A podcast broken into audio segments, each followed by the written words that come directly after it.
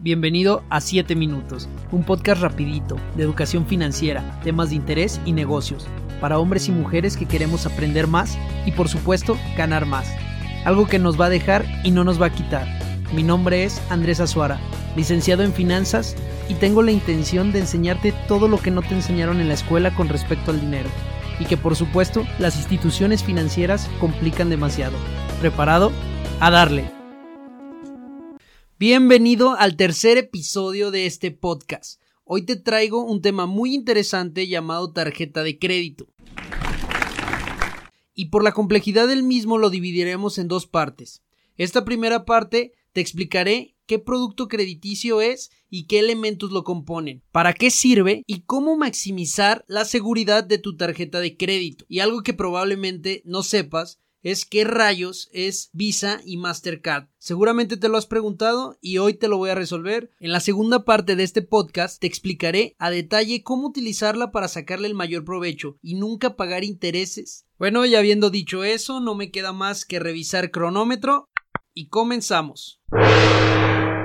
Para empezar, quiero platicarte qué es la TDC o tarjeta de crédito. Es el instrumento crediticio más común y te puedo asegurar que buena parte de las personas que tienen una desconocen sus elementos y cómo utilizarla de manera adecuada. Bueno, Andrés, ¿y qué es? Te podría dar el término específico, pero te lo voy a dar en mis propias palabras, ¿ok?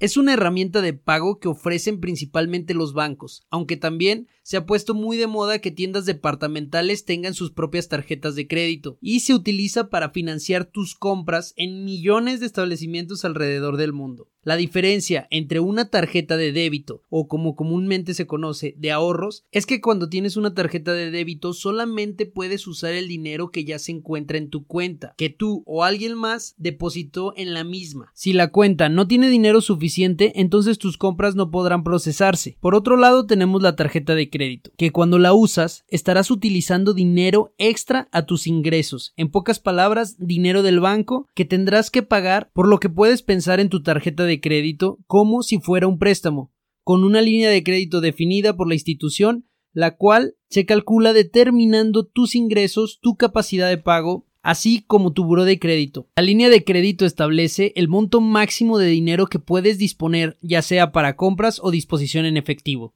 Una vez que tienes una tarjeta de crédito, la institución te otorga un plástico con un número de identificación único. Son 16 números, una fecha de vencimiento que viene conformada con mes y año y un código de seguridad el cual se encuentra en la parte de atrás. Es recomendable tapar este código con algún sticker ya puede utilizarse para posibles clonaciones o cargos no reconocidos en comercios vía electrónica. Aprovechando te invito a que escuches mi capítulo anterior donde hablamos sobre prevención de fraudes. Bueno Andrés, ya me entregaron mi plástico, tengo mi tarjeta de crédito activa. Ahora, ¿cómo funciona? Para responderte correctamente esta pregunta, primero te hablaré de los elementos que componen tu tarjeta. El primero, ya lo mencionamos, es la línea de crédito. El segundo es la fecha de corte. El tercero, fecha de pago el cuarto, pago para no generar intereses, el quinto, pago mínimo y por último, los costos referentes a tu tarjeta. ¿Ok? La fecha de corte. Cada tarjeta tiene su fecha de corte individual. Es necesario que la conozcas bien en tu estado de cuenta o tu contrato. Mismo día cada mes e indica el cierre de un periodo y el inicio de uno nuevo. Debemos comprender que tus compras se separan por periodo o por meses pero estos meses inician y se terminan en tu fecha de corte, como por ejemplo, mando en cuenta que tu fecha de corte sea los días 5, todas las compras que hiciste del 5 de abril al 5 de mayo forman un periodo. Aquí entra nuestra fecha de pago, el siguiente elemento de nuestra lista, y es el día límite que tienes para pagar las compras del periodo. La fecha de pago es 20 días después a tu fecha de corte. Siguiendo con el ejemplo anterior, si tu corte es el día 5, tu fecha límite de pago sería el 25 de mayo, aunque puedes pagar en cualquiera de esos 20 días. Nuestro siguiente elemento es el pago para no generar intereses. Mucha atención, se calcula con todos los gastos que hiciste en el periodo, más las compras a meses sin intereses. Por ejemplo, si gastaste dos mil pesos y también estás pagando una lavadora a 12 meses sin intereses, la cual te costó 12 mil pesos, entonces tu pago para no generar intereses sería de 3 mil pesos, que es la suma de los 2 mil que gastaste en, compras corrientes más los mil del abono de la lavadora. Si te acostumbras a hacer el pago para no generar intereses, jamás vas a darle nada al banco. O sea, te estás financiando durante un mes o más de manera gratuita. Pero imaginemos que en el periodo gastaste muchísimo y no te alcanza para dar el pago para no generar intereses. Bueno, aquí es donde entra nuestro siguiente elemento, el pago mínimo, y es una cantidad que calcula la institución según el saldo de tu tarjeta. Y como su nombre lo dice, es el mínimo que puedes presentar para evitar cargos por pago tardío. Ojo, hacer este pago sí te generará intereses, que verás reflejados en el siguiente periodo. Además que tu pago para no generar intereses en el siguiente periodo se elevará a causa de los mismos. No te recomiendo hacer nunca este pago, ya que si lo haces podrías entrar en una bola de nieve de intereses de la cual es muy, muy difícil salir. Si por el contrario no pagas nada antes de tu fecha límite de pago, tendrás que pagar cargos por morosidad que tienden a ser de hasta 400 a 700 pesos solo por un día. Entonces, sea cual sea el pago que hagas, ya sea el pago para no generar intereses o el pago mínimo, procura que sea antes de tu fecha límite de pago. Por último, tenemos los costos de una tarjeta de crédito. El primero y más conocido es la anualidad. Aunque algunas tarjetas no tienen este cobro, otras te cobran una cuota fija cada año la cual varía entre cada tarjeta. Lo podrías ver como el costo por membresía.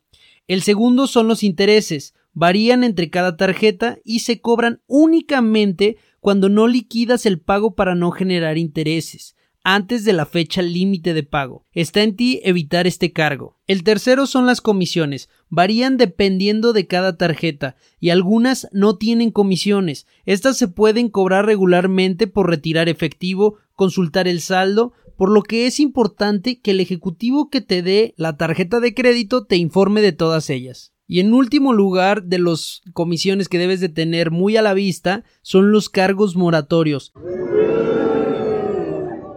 Se cobran únicamente en caso de que no haya pago antes de la fecha límite de pago y no hayas pagado una cantidad igual o superior al mínimo. Evítalos y no regales tu dinero. De lo último que te quiero hablar es de qué significa Visa y Mastercard. Seguramente en alguna de tus tarjetas, ya sea de débito o crédito, viste estampado alguno de estos logos. Lo que debes de saber es que son dos empresas diferentes y ajenas al banco a la institución que te otorga la tarjeta. Ninguna de las dos emiten tarjetas u otorgan créditos. Su función es facilitarle al banco la infraestructura para que se hagan los cargos funcionando como intermediario que avala la transferencia entre bancos. En pocas palabras, es quien mueve las órdenes entre el banco que emite o hace el pago y al banco al que se le abona. Procesan transacciones a nivel mundial y esto solo es cultura general ya que nunca tendrás que tratar con ellos. Cualquier aclaración es directamente con tu banco. Con esto concluimos, revisamos cronómetro. Nos pasamos por un poquito, yo creo que vale la pena debido a la complejidad del tema. 7 minutos con 10 segundos. Y como ya es costumbre, pasaremos a las preguntas, a las tres preguntitas más comunes que nos hacen acerca de tarjeta de crédito. Vamos con la primera. La primera.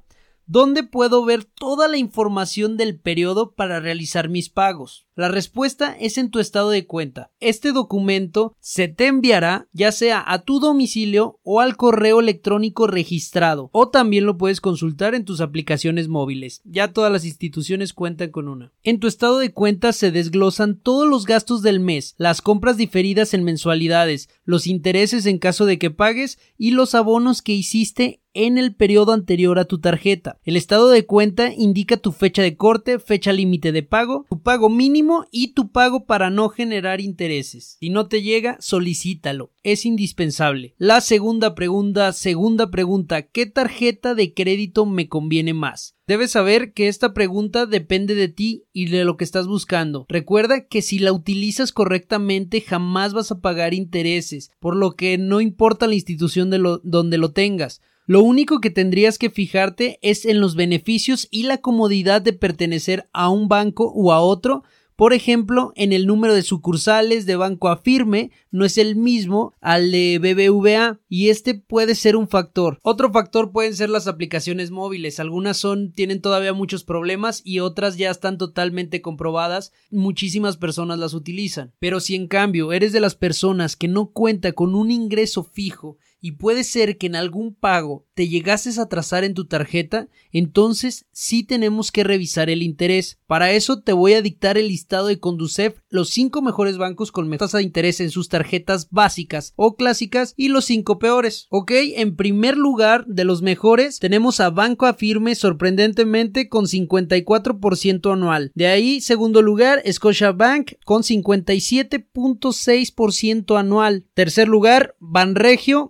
64.6% anual. Cuarto lugar, Inbursa con 65.6% anual. Quinto lugar y último es Banorte con 69.3%. Ahora te voy a dictar las 5 tasas más altas del mercado para las tarjetas clásicas. Comenzamos con la peor, es BBVA con 106 ciento anual, seguido de Banco FAMSA con 101.8, nos vamos con Banco Azteca con 99.4, Santander con 88 y Bancopel con 86 ciento anual. Te recuerdo, aunque yo creo que ya te aburrí, que la tasa de interés solamente aplica cuando no haces el pago para no generar intereses. Ya conociendo esto, tenemos más elementos para elegir una tarjeta de crédito. Tómate tu tiempo, recuerda que es una decisión importante. Te agradezco por haberme escuchado. Con esto concluimos. No sin antes recordarte que no te pierdas el siguiente episodio donde te daré unos tips para sacar el mayor jugo a tu tarjeta de crédito e incluso hacer dinero utilizándola. Recuerda, soy Andrés Azuara, tu ejecutivo personal y me puedes encontrar en todas mis redes sociales como Andrés Azuara y en YouTube como 7 minutos. Que tengas un excelente día y muchas bendiciones. Nos vamos.